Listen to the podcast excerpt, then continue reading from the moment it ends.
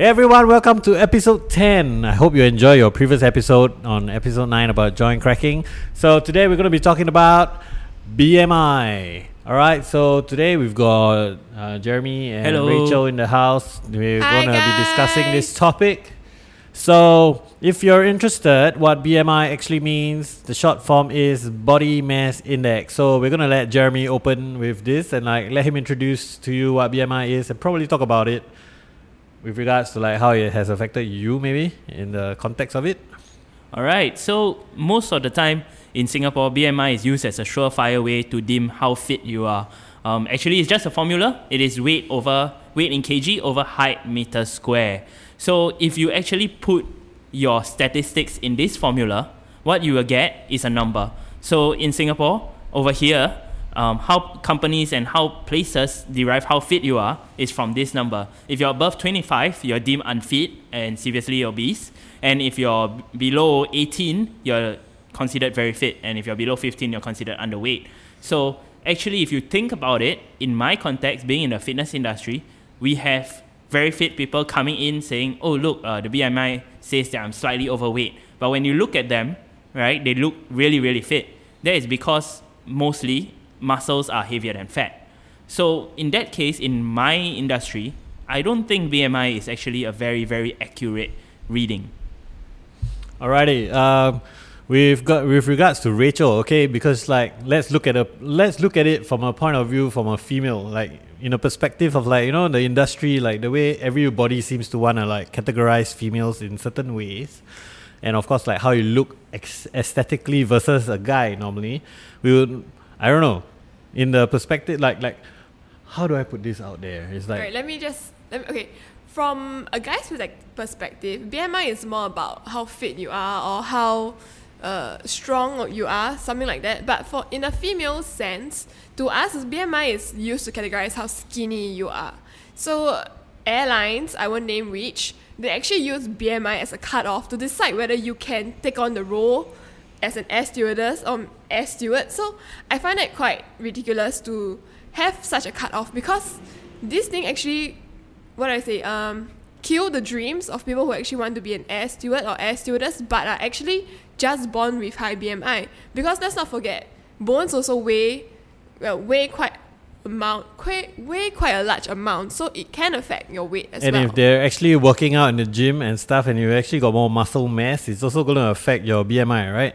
Yes, definitely. And also I also like to mention that for Asians in general, our BMI is actually cut off at 23.5, because as compared, okay, so let's see, a 70 kg Asian man and a 70 kg Caucasian man, the Asian man will have a higher fat percentage than the Caucasian man. So that being said, our weight should actually be lower than this Caucasian man, and that's why Asians cut off actually 23.5. So I think that makes quite a lot of difference, and how Singapore's Health Promotion Board actually defines whether you are overweight or not on this 23.5.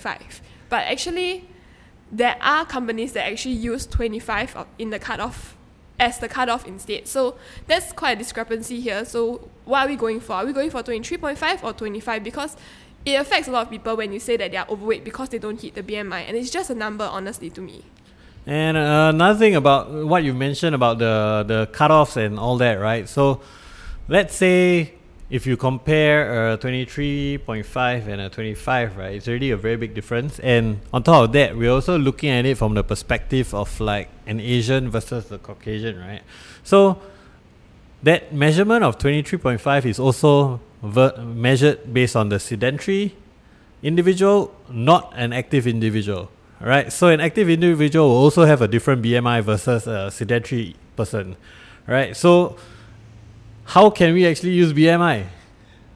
We can't. I don't think, that's why at the start of the podcast I mentioned that personally I don't feel BMI is a surefire way for a lot of things, especially in the fitness industry. Say for example, if you're a bodybuilder, right? You have a very low amount of body fat, you have a very high amount of muscle. You could easily be at, say, 175 and have a weight of 100 kilos. That will put your BMI easily above 23.5. So does that mean that you're unfit? Definitely no, definitely not.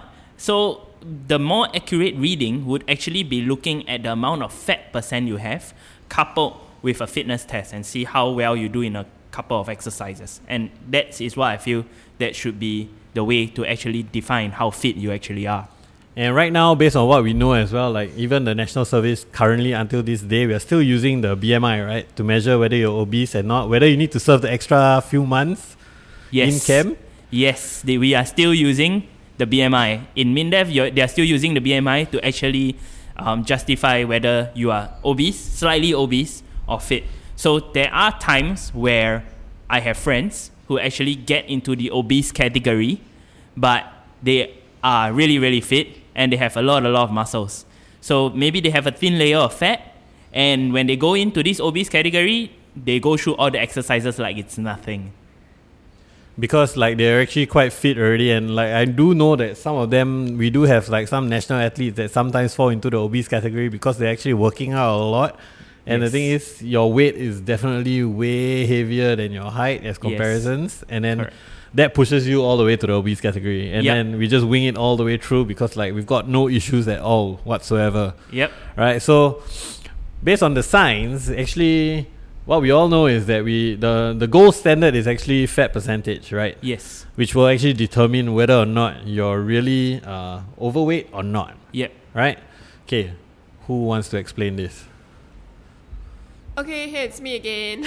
So actually, to measure fat percentage, I wouldn't say fat percentage, but to measure the amount of fat, it's actually skin fold. So, but the thing about skin fold is very tricky. If you are not, professional in using it, just grabbing it wrongly could actually affect the reading. So let's take that out of the picture. Let's remove skin fold. Let's talk about hydrostatic weighing. So in this weighing, the idea is to submerge the individual into water, and then whatever the amount of water that is displaced is equivalent to the amount of fat that the person has. So if the person floats more, which means he has more fat, less water will be displaced. So the heavier you are, the more you will sink into the water because of your fat. So that being said, actually, this hydrostatic weighing is actually quite expensive. So if you want to cut to a more cost-effective method for example, schools, probably instead of weighing the BMI, you can add in measuring the waist circumference as well. So because if you have lower fat percentage, you will have a smaller waist circumference. So the efficient way that actually organizations that have like a lot of people to actually go through this kind of testing, we can actually do the hip-waist ratio measurement, which I think most people should be educated on, and most of them should already know how to do it. All right. So normally we look at it, if you are 1 to 1, you're safe. If you're anything lower than the 1, you're definitely safe.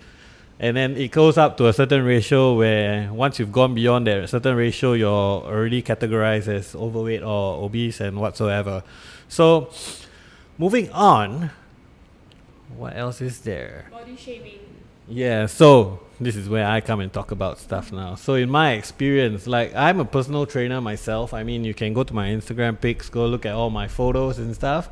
I get it that not all personal trainers are like, you know, decked out and looking awesome all the time. Like we don't have six packs all day, all night, because I don't find a need to have the all day, all night six packs. The only six packs I'm going to drink is the beer that's in the fridge.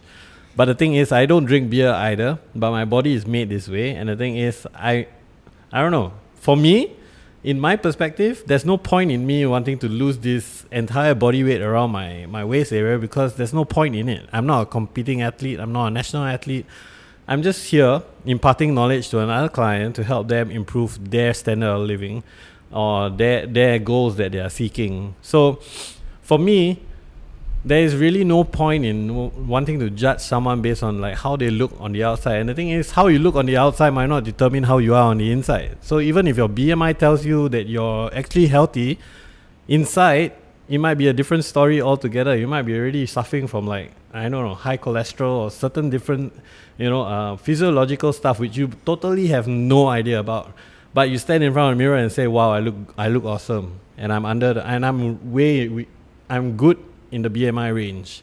So like for this, like body shaming as well, we look at it not only in a fat perspective, but in a thin perspective when you look at models at the same time. Like, why do all of them go through different issues like anorexia, bulimia, and stuff like this? Rachel? Can I also add in one of the quote from Ellen DeGeneres?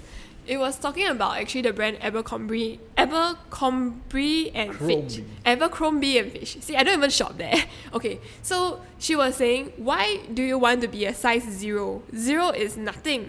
So why do you want to be nothing? What is the obsession with being size 0? Just be healthy. That's all I can ask for females especially. Jeremy, any last words? Yes, about the topic of body shaming, many of us feel that we have a template to fit into. For guys, we go to the movies, we see Marvel superheroes, and then we aspire to be one of them. How many guys I've seen asking me if they can transform, like how Chris Evans transformed to Captain America. It's similar to females who wants to be models. Like, they see models and they just, I want to be as skinny as her. And then they try to lose weight to look like a model.